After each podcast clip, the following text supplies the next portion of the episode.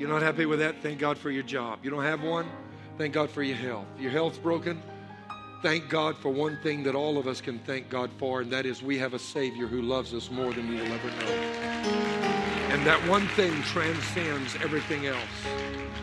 I looked out in the 1015 service this morning and saw Sister Connie Guide, and I recently received an email from her husband Patrick, who has ALS, this degenerative disease that robs you of your ability to communicate and function. He's been in the hospital now for I don't even know how long. James, uh, you know, it's, it's been a long, year and a half, maybe even longer, years. And he communicates, and if you receive an email from him, you need to know this. His email is coming not because he's typing, but because his condition has deteriorated to such a place that his email is actually because of a voice actuated computer synthesizer connected to his computer. And he'll speak and it types in the words. And, and he, he sent me an email, and I was so blessed when I read it when he was talking about how incredibly blessed he was and how good God was and, and how God was going to use what he was walking through as a testimony. And when I, I read that, I thought, man, he already is because you don't know how you bless me when I see the grace of God on your life like this. Just lift your hands and say, Thank you, God, because there's nobody greater than you.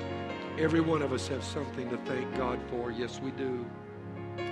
And so I've been in a series on Kingdom Keys to an Abundant Life that we may experience it. How, what? Much love, many blessings, shout it out, and great favor. And in the course of this series, we've been using as our text the book of Proverbs, chapter number four, these incredibly powerful verses from Proverbs 4, beginning at verse 20. And they can put them up on the screen that talk about the preeminence of the Word of God. And what I've tried to show you in this is that when it talks about this, it's not talking about the stories in the Bible. The stories are part of truth, but they are not truth in and of themselves. I'll tell you why they're a part of truth. They're a part of truth because they illustrate a point. Many years ago, a couple hundred years ago, in, in London, England, there was this world renowned, 150 years ago, this world renowned preacher by the name of Charles Haddon Spurgeon. They called him the boy wonder, the boy preacher of London, because at the age of 16, he was commanding the largest crowds in Europe. Thousands and thousands would come hear him. He was the dean of preachers, and he writes in his, his excerpts to preachers and would teach this in his, his uh, seminary on, to young men who wanted to speak that illustrations are the windows that let light in to your subject. And in the Bible, you might say the stories are the illustrations. And illustrations do one thing they illustrate something. They illustrate a truth. And so the stories in the Bible, when you read them, yes, by all means, get the characters and the details right. But what you really need to be looking at is what is the truth that that story contains. And when I say truth, that's an interchangeable term. Another synonym for truth might be principle, might be spiritual law, you see. And so the Bible says if you find it, Verse 22, it's health to all your flesh. The word health there literally means a prescription in the Hebrew, as I pointed out. This became even more real to me the other day. And some of the grandchildren got together and they were having a birthday party. And a bunch of folk were there, and, and also one of uh, Tracy's grandchildren uh, was having a birthday that same day. So got together, and there were friends that were there, that are members of the church, and they're friends of my son in law and, his, and my daughter and uh, live uh, practically almost next door to each other. And he's a doctor. And while we were talking, he's telling me about the changes in the medica- medical industry. Maybe be here this morning. And I don't say this uh, uh, uh, to divulge any confidence because he was telling me this, and, and I thought it was, thought the way he expressed it was just incredibly impacting. And he, he talked about people making something of their lives, and when people ask him, What did it take to become a doctor? This is what he says. Well, I, I, went, to the, I went through the 26th grade. Because he said that's what people relate to. Some people that get a high school diploma go through grade 12. Others that get a four year college degree go through grade 16. He went through grade 26. That's how many years he spent studying. Think about that. And that's why we have such regard for the input and advice that people like that give us, right? Because we know they studied, But here's my point I don't care how studied and learned and educated and knowledgeable someone like the doctors in our church or someone in another profession may be. Their input doesn't do you any good unless you take it. I've yet to see a doctor chase a patient down the aisle of a grocery store and make them take their medication. Get my point? In fact, recently connected with some of our people in Africa, there was a young woman, the daughter in, a family, and she had them spinal meningitis. That's the name I'm trying to think of. This this infection of the of the lining of the brain, and she didn't want to take her medication, and she was in the hospital. And this is the third flare up she's had, and the doctor said she's dying. Doctor told me these words. He said, one, he said 10 out of 100 even survive the level she's at right now. And of those 10 that survive, nine of them will be in a vegetative state the rest of her life. One will return back to a somewhat normal life. That, that's what the doctor told me, the specialist that was addressing this issue. And the doctor is trying to give her medication, and she refuses to take it. And he said, Take her home. And she's in the hospital. She's pulling IVs out of her arm. Doc said, Take her home. And the family said, No, she'll die. He said, I know. But he said, I can't force the patient to take the medication. I thought that was also very impacting. I might tell you now that she's come completely out of the coma and that now she's walking and talking and this young girl is, is putting on weight again. The family is unbelievable and giving God praise for the miracle that God has done. And even the doctor who told me there was only one chance out of a hundred she would ever recover is amazed. Calling it a miracle. Now, having said all of that, let me move on. This medicine is not going to do you any good if you don't take it and don't expect the doctor, the great physician, to chase you down the aisle. You've got to hunger for it and want it. But what makes us stop reaching for it is this insidious attack of the enemy to try to destroy the credibility of, the, of God's word and make us doubt it. We don't believe in it. We don't accept it. We don't take it as the supreme answer, the advice that we need. I mean, and so I've dealt in this series with things, this part of this series this year, about faith. Kingdom Keys to an Abundant Life, one of those is faith. And certainly, if they can convince you there's no God, His Word is not inspired, it's full of mistakes, you just evolved. You know, if all of these things can be can be become a part of your worldview, if they can make that happen, you're not going to get the medication you need, and your life's not going to be transformed. And here's my point. So, because of that, I'm now focusing on these very issues. And I've come to this, this thing about destiny because there are these irrevocable laws that the whole universe operates on. I'll give you one for example, okay? If you don't know the rules of the game, you don't know what to make of what you see happening around you. Success is the result of aligning yourselves with the irrevocable laws of the universe that will not be broken. And you see somebody successful, it's not that they're smarter or wiser than necessarily than anybody else. They've aligned themselves correctly. On the other hand, you ever hear this? Somebody say, I don't fit in. They describe themselves as a misfit. Let me tell you what that means. I'm going to paraphrase it for you. I'm going to give you a translation for that, okay? I'm going to interpret it for you. What it means is they haven't yet either discerned or aligned themselves with the rules that you must observe in life. One of those rules is, for example, you must have a thankful heart if you're going to move to the next level. Enter his gates with thanksgiving, into his courts with praise. You don't get beyond the gate until you finally become thankful. That, that didn't say thank, be thankful uh, only if good things are happening. You've got to be thankful in the middle of everything. And I just gave you the secret how. If your life's falling apart, your health's, health's falling apart, you've lost your job, your business is going under, your family is in, in trouble, no matter what's going on, your finances have disappeared and dried up on you, you still have a Savior, and that's worth everything because this is not heaven yet. Come on, somebody, somebody in the room. I want you to see this. Somebody in the room, I want you to get this. Look around. You haven't seen any streets of gold lately, have you? Huh? What about angels? Seen any angels? I know some of us think that's what we're looking at when we look in the mirror, but trust me, it's not. Amen.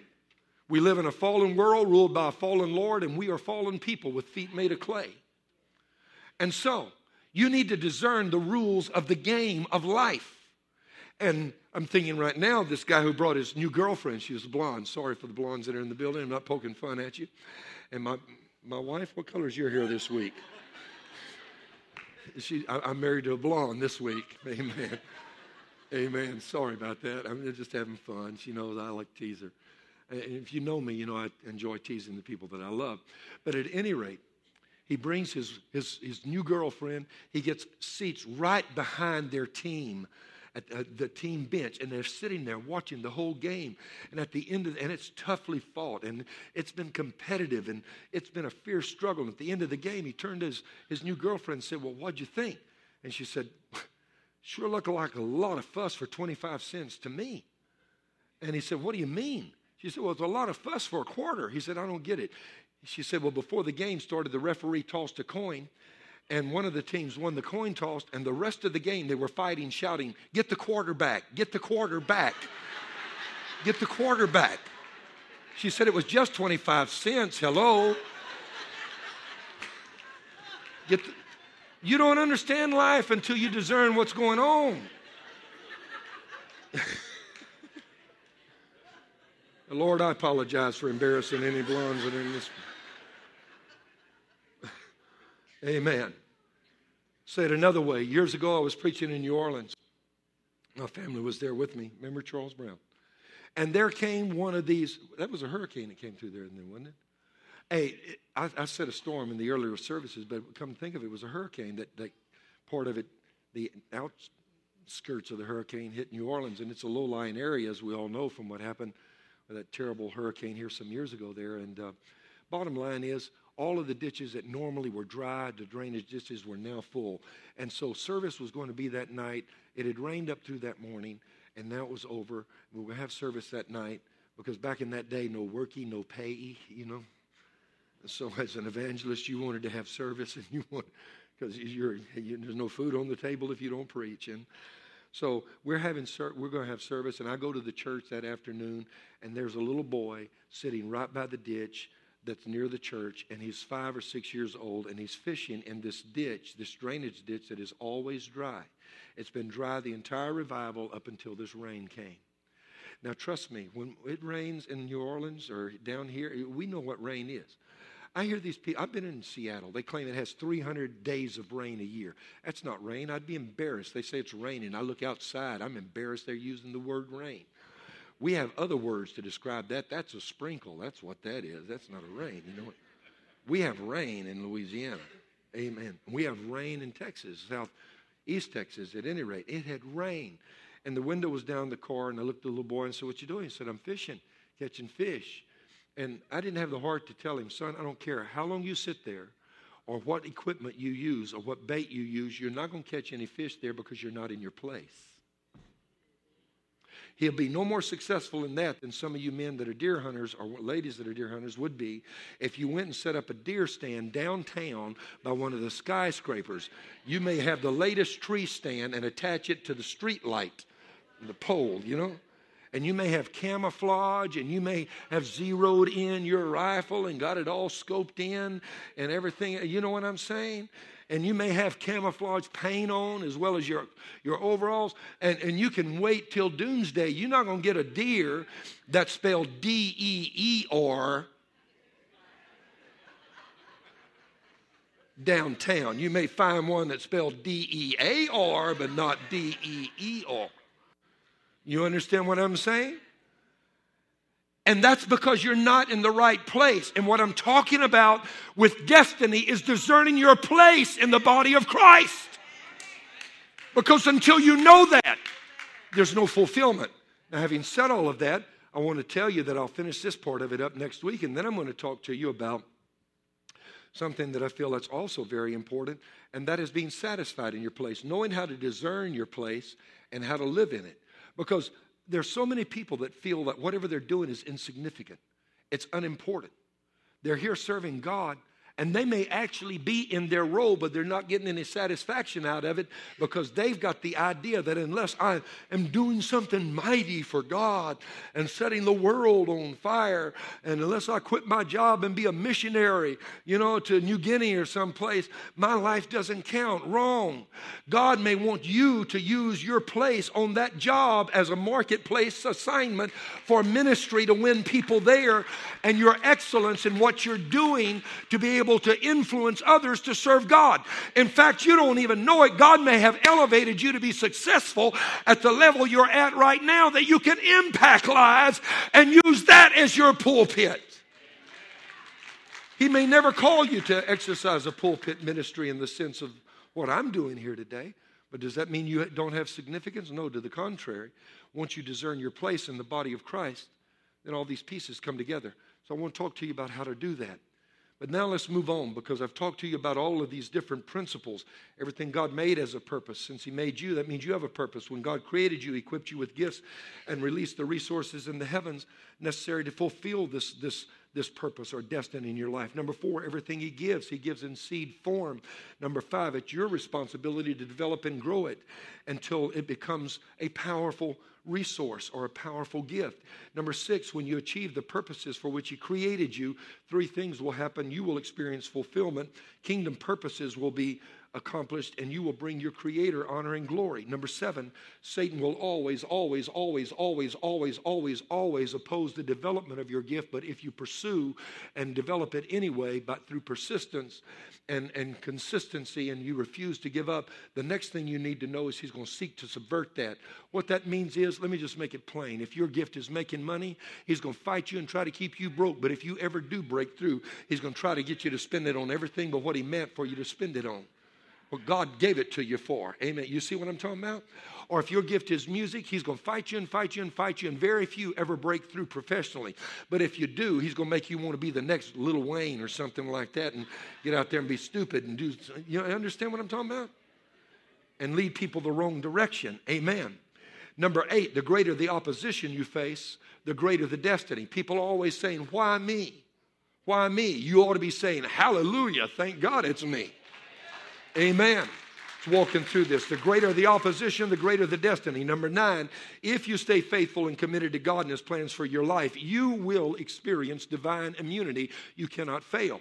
That brings me to point number 10, and that is rather than allowing the enemy to be successful, God will instead turn the weapons and strategies devised by the enemy against him.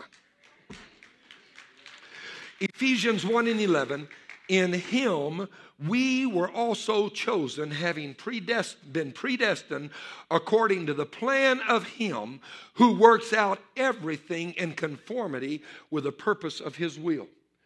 I want you to notice two things right there. He has a plan, he has a purpose. There's that word again purpose. I'm talking about aligning yourselves with the irrevocable laws of God that have to do with purpose. Another word for purpose might be destiny. Now, watch this. Four words I want you to get out of that that you need to remember as long as you live. notice them. They're actually in the third line there. Works everything, or works, who works out everything. Just simply say, He works everything out. Would you do that? You didn't get that. I could close my Bible and go home, and that right there is enough to transform your life if you, you grab it. He works everything out. Say it. He works everything. What does he work out? Some things? No. He works everything out. Settle it in your mind. God works everything out. At the end of the day, God's going to turn it around to your favor. Amen. He works everything out. But you don't know what I've been through. You don't know the bad stuff I faced. He works everything out all the bad stuff, the difficult things in life. One of the problems that we have, and I need you to understand this, is we keep looking for affirmation from the wrong people. I said it a while ago. We live, we're fallen people that live in a fallen world that's ruled by a fallen Lord.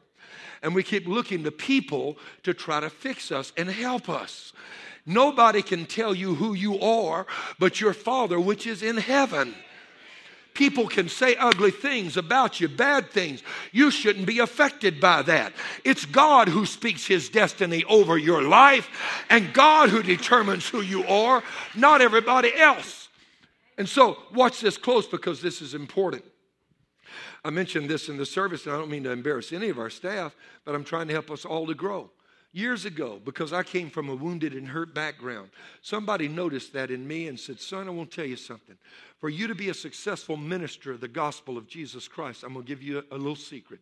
An older, wiser minister said, You need to learn to say three words and say them freely and easily and never let them get caught in your throat. You need to learn to say it and mean it. And every once in a while, I'll give at different times, different ones of our staff, I'll just test to see how well they do this. And I, these, you know what those three words are? I love you. Say it freely, say it often, and never let it get hung up here. Because the one thing that people need in this life is love and acceptance. They've gone through too much rejection and pain and hurt. And as a minister, I am positioned as a conduit through which God wants to minister love through His word to the people that He has assigned me care over. You understand what I'm talking about? And so, you know, you can say, oh, I'm just a man. I don't say that. Liar, liar, pants on fire.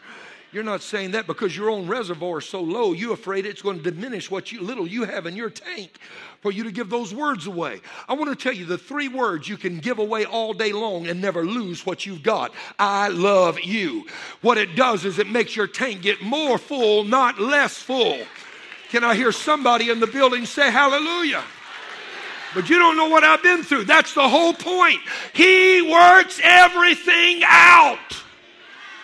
And it's based upon this principle that I'm talking about that God will always take what the enemy meant to destroy you and turn it around for your good and use it to destroy the, the, the, the purposes of the enemy. This is based on Romans 8 and 28. Read it, and we know. What, I'm not guessing here. There's some things you can guess at. There's some things you can hypothesize. There's some things you can feel. There's some things you might even believe. But there's some things, Paul said, we know. And one of the things we know in that all things God works for the good of those who love him, who have been called, uh oh, there it is again, according to his purpose. When you align with God's purpose, everything is going to end up working out for your favor and for. I, now, wait, you're still not getting it. Uh, you're saying, oh, I, yeah, I believe that. Uh-uh, in your, your life you don't. You mean that job you lost is going to work for your good? Now we're getting real. That divorce you went through end up working for your good? You say, I, I, Pastor, that, that's a little too much in, your, in my face. Have compassion. I am.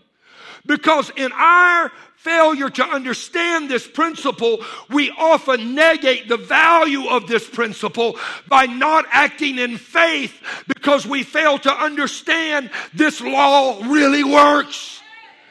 And again, what is success? Success is aligning yourselves with the irrevocable laws by which God governs this world. This is one of those. What is frustration? I'll give you another definition for stress. It's trying to live your life in opposition to the principles that cannot be broken by you or anybody else. That's another definition of stress. Now, when you look at the Bible, you will find amazingly the Bible from Genesis to Revelation and all books in between contain these incredible stories that, as Spurgeon said, let light into the truth that I've just mentioned. They are the illustrations. The stories are not the main thing, the main thing is the truth they contain. How many of us have failed to see this in Scripture?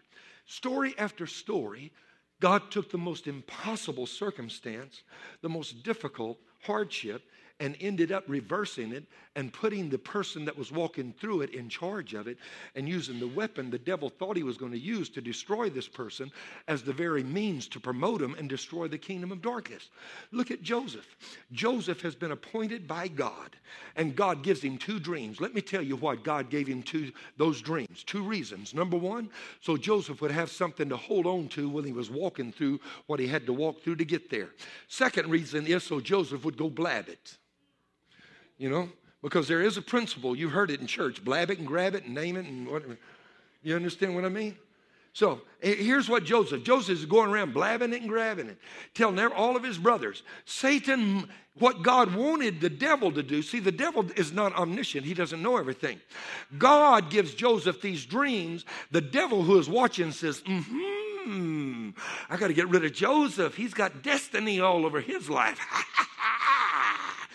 And so, what Satan does is he stirs up the brothers with jealousy, and they conspire and throw their own brother in a pit and want to leave him to die. And then some Ishmaelites come along and they have second thoughts and say, Why let him die? We can sell him as a slave and make some money. Amen. And so they sold him into slavery. They didn't even realize that the reason that God wanted the, the devil to hear the story was so the devil would set this very thing up. Here's why because that God knew there was a famine coming and the famine was going to be severe in, the, in Canaan's land. But there would be food in Egypt. And, they, and he needed to position Joseph to save this fledgling family that was the beginning of the new nation of Israel. He needed the nation of Israel because the nation of Israel was going to be the vehicle through which the Messiah would come. I taught you last week when once a word goes out of God's mouth, it cannot return to him void. He releases it into the heavens. It's our job to reach up there and pull it down to this dimension. Now, God has spoken this word, a Messiah is coming, found in the book of Genesis. Amen. That the seed of the woman will bruise the head of the serpent. So he now is creating a nation through which the Messiah can come. He needs the nation as a vehicle to birth in this earthly dimension what he's already spoken in the heavenly dimension. Watch it. This is going to get fast on you. You got to catch it. And so God is going to use Joseph to preserve the nation. The only problem is Joseph is in Canaan. He needs to get him down to Egypt. And so the poor old devil doesn't even know he's been set up. And so he's the one that's actually going to provide gas and transportation to get Joseph to where God wanted him to be to begin with. Are you hearing what I'm talking about? And we're fussing about what we're going through, and all it is is God using the devil to get us where our next blessing is coming from. Woo! And before Joseph's uh, life is over, he, he realizes this because in Genesis 50 and verse number 20, he tells his brothers, But as for you, you meant evil against me, but God meant it for good in order to bring it about as it is this day to save many people alive. God couldn't have used Joseph when he was in Canaan. He had to get him down to Egypt. So he used the devil's camels to get him down there. You hear what I'm talking about? I love the way God turns it around on the devil every time. All things work together for good. He works everything out. You need to learn that. He works everything out. I look at Moses. First thing the devil tried to do was kill Moses when he couldn't kill him as a baby. He then caused him to make a mistake that would put him in the, in the, on the sidelines in the desert for the rest of his life. Not even realizing that what God actually was raising Moses up for was to lead the children of Israel through that very desert. But you can't lead somebody where you've never been. And so God needs Moses not to be in Egypt. He got his education in Egypt, but he's going to get his training now in the desert. And 40 years later, hear what I'm talking about. Moses is going to use the very thing he learned when the devil thought he had him sidelined to lead the children of Israel to the promised land and through that very desert. I need somebody to stop complaining about what you're walking through and give God thanks because God is turning it around for you. God's turning it around.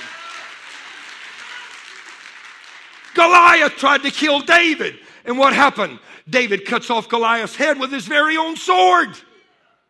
And I've said it before it's the giants you face that cause you to be promoted. it's true on the job. You don't get promoted on the basis of how nice you are. You get promoted on the basis of what problems can you fix around here? What is your contribution? Hello, somebody. Can you fix some stuff? And once you reach a, a, level or state of problems that you don't want to mess with it anymore, that's as far as you're getting promoted. You never would have heard of David if David had said, I don't want to face any giants. The only reason David became king was because he killed the giant. And I'm telling you, the giants you face are the reason you become king too. And you need to understand that they're part of your elevation process. Haman was hung on the very gallows that he built for Mordecai. God always turns the weapons of the devil around. God used the attack on Job when Job lost everything as the means whereby he could release a double portion anointing and blessing into the life of Job, not only restoring everything he lost, but giving him twice what he lost. And the devil doesn't even realize it. But before he's over with, the very afflictions of Job that Job faced become the legal means whereby God, since Job retained faith and held on to God, are now responsible for having released his blessing and promotion. God uses the very cross upon which Satan crucified Jesus to bring salvation to man and defeat the kingdom of darkness. God turned Saul, the, the, the, the greatest enemy the church ever had, the New Testament church ever faced and to its greatest apostle. All it takes is give God a little time. He works everything out. All things work together for good. I'm going to say it again. I feel an anointing in this house. All things work together for good. Not 99.5%, all things. And notice who it works together for good to. You say, well, it must be working together for his good because it's sure not working together for mine. Uh uh-uh. uh It works together for good to those who love God and who are called according to his purpose. The key is you got to find purpose. You got to find purpose. You got to get aligned with it. Amen. There's, and why does it work out this way? It's because there's a kingdom principle that's involved. And this is one of those things I'm teaching, just like Thanksgiving is a kingdom principle that uh, allows you to be promoted to another level. Then what I'm about to teach you is important. It's found in Psalms chapter 7, verse 15 through 16. Whoever digs a hole and scoops it out falls into the pit they have made. The trouble they cause recoils on them, and their violence comes down on their own head. Irrevocable law. You dig a pit, going to fall in your own pit. The devil's busy digging a pit. That's because God's going to make him fall in it before the end of the day. You see, God balances his books before he goes home at night. You need to understand what I'm talking about here. This is also why I teach people never, but never, but never try to get revenge no matter what anybody's done to you. Because you start digging a pit, you're going to fall into the hole you dug yourself. Hello. What I've learned to do is step back and let God be God. Hello, somebody. He works everything out. Not me, not you. He works everything out. The temptation is to do one of several things. Either number one, we want to step in and fix it. We don't need your help on this one, God. Thank you very much. Call you if I need you. And what's the inevitable result of doing that? You are calling him and you are needing him before very much time has gone by. Oh, God, come fix this mess I made. It's kind of like trying to do your own plumbing. And you get it so mixed up when you call the plumber, he don't want nothing to do with it anymore. I won't tell you what I figured out in life. I wasn't God yesterday. I've said this before. I'm not God today, and I won't be God tomorrow. Number one, you're wanting to you're wanting you're tempted to want to fix it yourself. Let me just say this about that. In watching all of this happen through life and being a pastor, I've I've watched some things come down. Mm. Yeah, I've watched some things come down. Let's look at the illustration of David. David and Saul.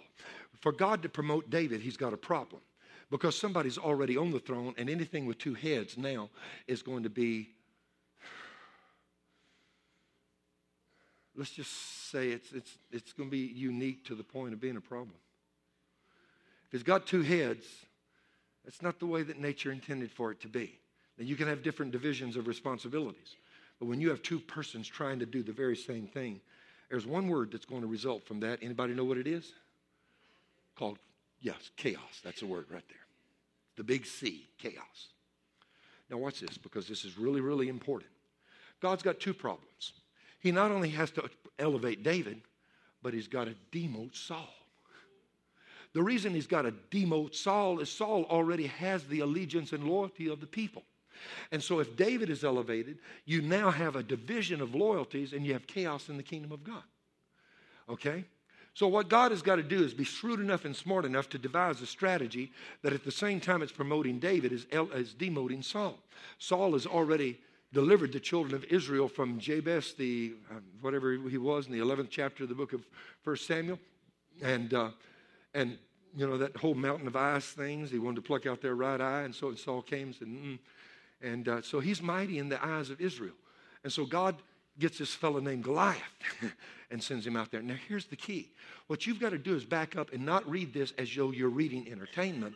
You've got to look at it strategically from God's perspective. What's God really doing?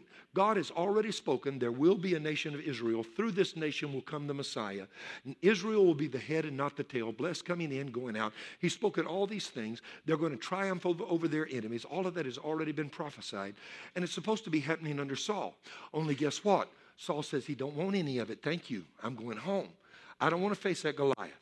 Goliath becomes the spiritual, as it were, stronghold in which the enemy, the actual enemy, the spiritual enemy, is resting and residing. He becomes, as it were, the, the figurehead for the spiritual opposition that the Philistines are giving uh, Israel right now and fighting against the the fulfillment of their destiny.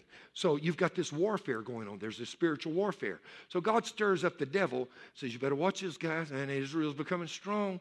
And they get there. Who's our best champ? Oh, yeah, Goliath, Goliath, you come here. We got to go out and face, we got to, we got to, we got to teach Israel a lesson. And so it's already written that Israel is going to triumph. It's already decreed. They're going to be blessed coming in, going out. No weapon formed against them can prosper and all of that.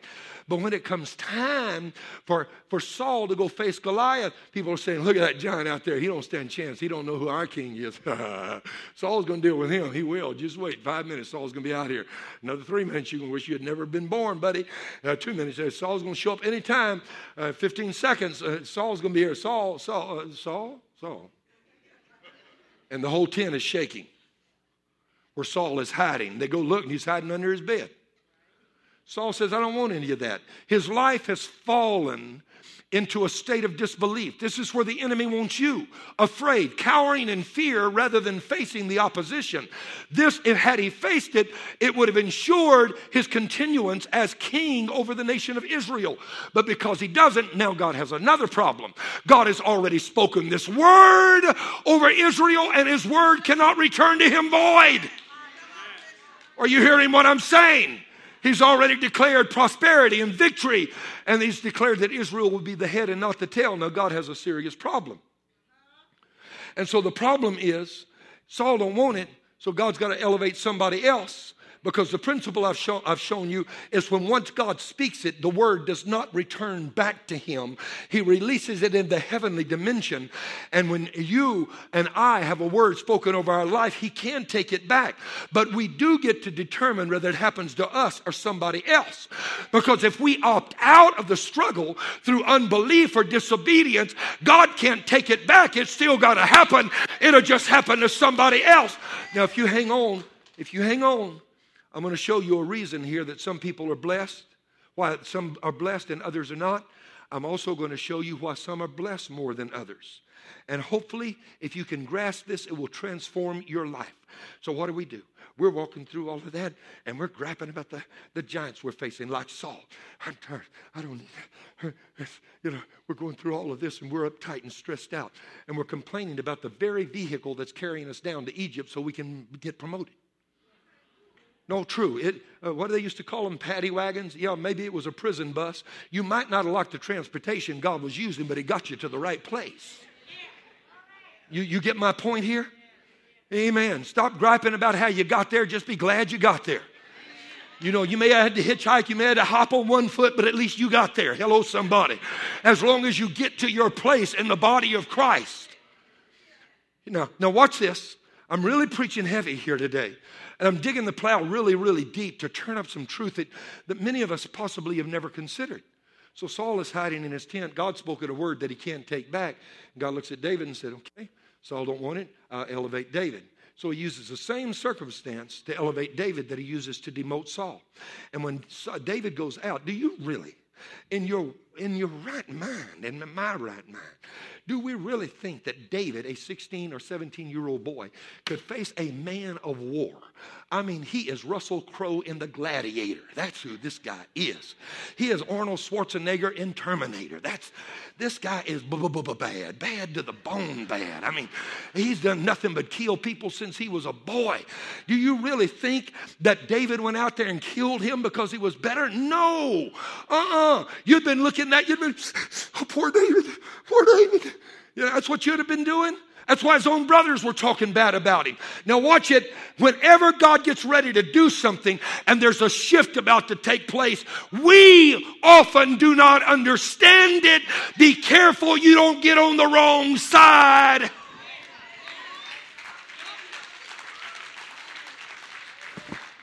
I'm preaching. Just wait, hang on. It's going to get clear in just a minute. It's going to get clear in just a minute. Oh, we don't gossip in the church now we become too smart and uh, smooth for that now. This is what we do. We don't gossip. Hey, you hear that thing about what's going on? we don't do that. This is what we do. We, we couch our gossip in concern and compassion. I don't want to talk about them, but did you hear what happened to that brother the other day? You know, and I'm not gossiping, but where two or three agree is touching anything. You know, now I'm not, I'm not telling stories. I'm, I'm just saying this. They need prayer, and we can join together, and in Jesus' name, we can pray for them. Uh, that, that's that. Uh huh. Yeah. I love the story about Mildred, the town gossip. I told it to you once before, didn't I? Roy, the town alcoholic, got saved. Mildred was the town gossip. Small community, only had one little shopping center in the middle of town. And Mildred, ah, he won't make it. He won't stay. She was looking for him to fall. And Roy went to get his hair cut one day in that little town shopping center. They had the grocery store, they had the pharmacy, they had the barber shop, and they had a bar. The only parking place Roy had was right in front of the bar, so he parked his car, and Mildred was driving along, driving Miss Daisy. And she looks out and she sees Roy's car parked there. And she gets on the phone. Now, I'm not gossiping, but we need to pray for Brother Roy.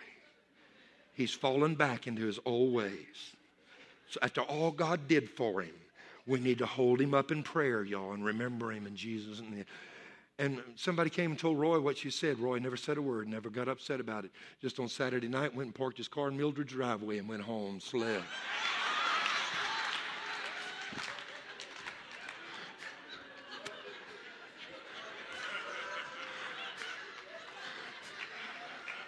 I love that story. I do. I have to tell you.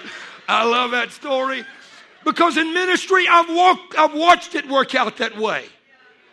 There have been times I've even laid down and covered people in compassion. I covered their sin, covered them to protect them. And afterward, have people that are so wounded that they can't trust anybody and get up and go and say all kind of bad things when you're trying to help them walk through, through something. I don't tell anything and they're going trying to, they're always already doing damage control out there. You know what I'm talking about?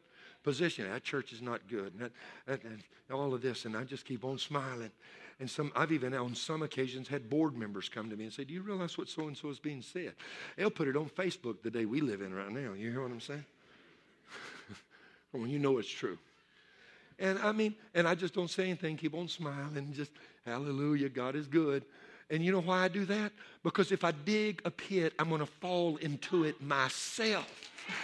That's an irrevocable law.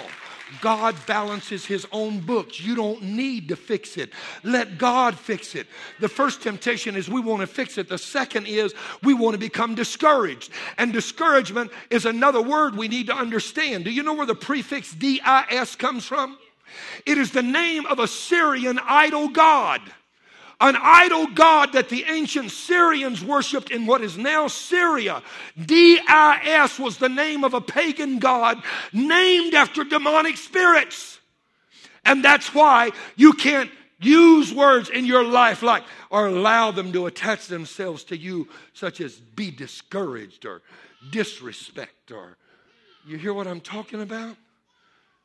We say it like this don't let anybody dish you. I'll tell you what I found out about that. Nobody can dish you until you first dish yourself. You have to give them permission because whatever they say doesn't really get to you unless you let it get to you. And I've learned through the years to just keep my mouth shut because there's a God that if I dig a pit is going to let me fall in it before the day is over. And I'm not going to abort my own destiny and blessing. No, I'm not. No, I'm not. No, I'm not. Let the devil dig all the pits he wants to because God is going to turn it for my good. First thing we want to do is fix it. Second thing we want to do is become discouraged. And the third thing we want to do is become disobedient. And when we become disobedient, now I'll tell you why some get blessed and others don't. Abraham is called to the top of Mount Moriah. Offer your son Isaac, this fledgling nation through which the Messiah has come. There are promises that have been released by God over it. And now then, it is time for the patriarchal blessing and all of these, this download of stuff that God has released in the heavens. It's time to transfer this from Abraham to Isaac. But to do that, Abraham's got to be obedient. Abraham had gotten on that mountain and he had become discouraged, disgruntled, disappointed, dissolute, dis, dis, dis, dis. He would have aborted his own blessing. If he had wanted to fix it himself, he would have dug a trap and fallen into it by himself. He would have gotten trapped by his own devices. And so it, the next option is to become disobedient.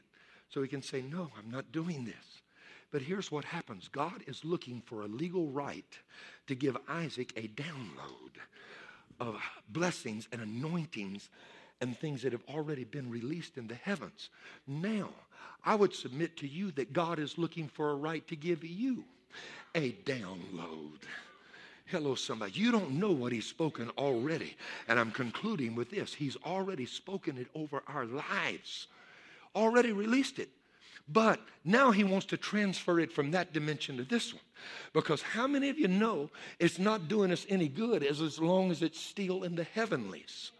We got to get it down on the ground where something sound can be found while we're still around, you know, like they say. All right. It's got to get down here where we live. Hello, somebody. And so God is looking to release some things. Let me tell you why some people get blessed. Some people get blessed just because they position themselves to be the conduit through which God transfers anointings and wealth and prosperity and prophecies from that dimension to this one. God's already spoken them, He can't take it back according to his plan. He works everything out. And if I've opted out of the process because, like Saul, I'm hiding in my tent, I don't want to face what I got to go through. Here's what happens God starts looking around. Is there anybody else that I can use as a conduit? And somebody else stands up and says, Use me, Lord and they get my blessing. Hello, somebody. I don't want anybody taking what God has already spoken over my life And so they're not only, uh, let me just make it real for you. They're not only driving their blessing, they're driving yours too. They're not just driving their car, they're driving a car that you would have got. They're not only spending their money, they're spending yours too. Because you didn't position yourself to become the conduit that would transfer from that dimension to this one what God had already spoken. This is the principle that is involved. Now, Watch it, watch it. Abraham is positioning himself that God can give Isaac this download. That's what you need to be doing. Position yourself, position your children, position this church, position this ministry. I can't do it by myself. I'm appealing for your help. Find your place. Hello, don't sit behind the home bench and look out and say, don't see what the fuss is over 25 cents. Get the quarterback, get the quarterback. That's not what's going on. Amen. I hesitate to do this, but I'm going to do it anyway. I'm not here to preach about tithing, but one of the illustrations that best illustrates, I, I actually thought of, prayed about any number of others, but tithing is still at, way out in front, the best one to illustrate the principle that positioning yourself is what causes God to be able to give you a download of what He's already spoken in heaven over you. He's already said, say it with me, I'm blessed coming in, I'm blessed going out, I'm blessed standing up, I'm blessed sitting down, I'm blessed laying down, I'm blessed standing on one foot. I'm blessed hopping around with my eyes closed. I'm blessed. That's all there is to it. That's what God said. You understand what I'm saying right now? That's a book of Deuteronomy. Amen. The Lord is my shepherd. Say it with me. I shall. He's already spoken this over your life. Amen. By his stripes ye were healed. It's already spoken. Oh, there's so many things he's already released over your life, but we don't necessarily manifest it for the reasons that I've been talking about here today. So now then, let's look into it, and I'm concluding with this. Tithing gives me by far the best handle to do this because tithing happens to be one of the most misunderstood things in the church. Tithing, people think, is the church trying to get my money, God trying to get my money, pastor trying to get my money. They don't even realize that uh, pastor's on salary like everybody else. You give or don't give, it's not going to affect us. Amen. You need to understand that about giving. Tithing is not about God getting your money, it's about God giving you money. Giving you blessings. Open the windows of heaven and see if I, uh, uh, uh, prove me and see if I will not open the windows of heaven and pour you out a blessing. He works everything out. All things work together for good. And so, in the middle of an economic downturn that's supposed to be working for your good, you begin to become what? Your own God in the middle of that, and you can figure your own way out. Or you become discouraged or you become disobedient. And here's what happens. In the middle of an economic downturn, people say, I can't afford to give, when the truth is, during an economic downturn, you can't afford not to. But if your position is it's about the church getting my money, you'll never get the principle that I'm talking about. God is looking for a way to bring a download into your life. Amen. You get to decide whether it happens to you. Now, watch it. And so, God says, Be faithful, give, and see if, it, if I will not open the windows of heaven, pour you out a blessing that you cannot receive. He's already spoken it over your life. He can't take it back. This is what you got to see. Tell somebody he can't take it back. Would you do that? He, if he spoke it, he cannot take it back. I gave you the verses last week. God has a problem. Like Saul, He's got to promote somebody if Saul don't want it. He's going to have to give it to somebody because he can't take it back. And so, what we do in the middle of an economic downturn, we start stop giving our tithe and we give what we quote can afford. We stop tithing, we start tipping.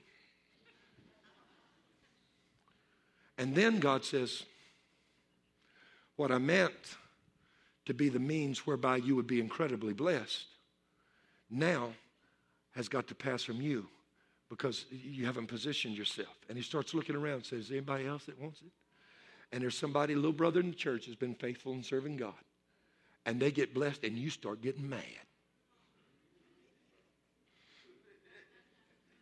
Who do they think they are? Uh-uh. It's just not working here. God, you're not fair. Oh, yes, He is fair. He spoke it, He can't take it back. It's up to you to align with the principle. I'm telling you again, don't sit behind the bench at the home team and walk out saying, I don't see what the fuss was all about, just a quarter. You don't understand the rules, is what you're really saying here. And what I'm trying to teach you is when once the enemy starts testing you, you're right on the verge. Oh, God, I wish you could get this of a tremendous breakthrough in your life. Hello, somebody. You say, but I'm going through hell. You're saying, now watch this. You got to get this right. Say, why me? Oh, come on. You didn't, you didn't, come on. You, you, you, act, you, can, you can act better than that. Come on, women. I know you do it with your husbands at home when you want something. Husband, when you want to go fishing or watch the game, come on. You screw up your faces. You know how little kids, when they're crying, they get this shudder?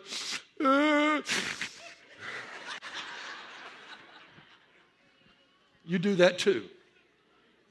God, why me?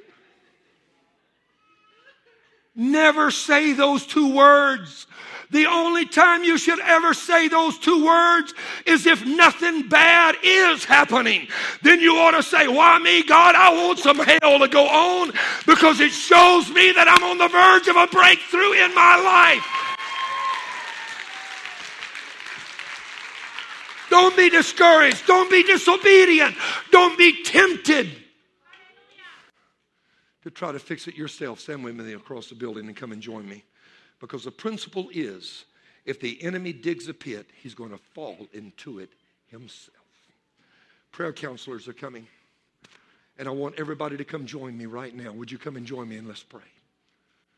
There are incredible downloads of things that are about to be released in people's lives. Mm.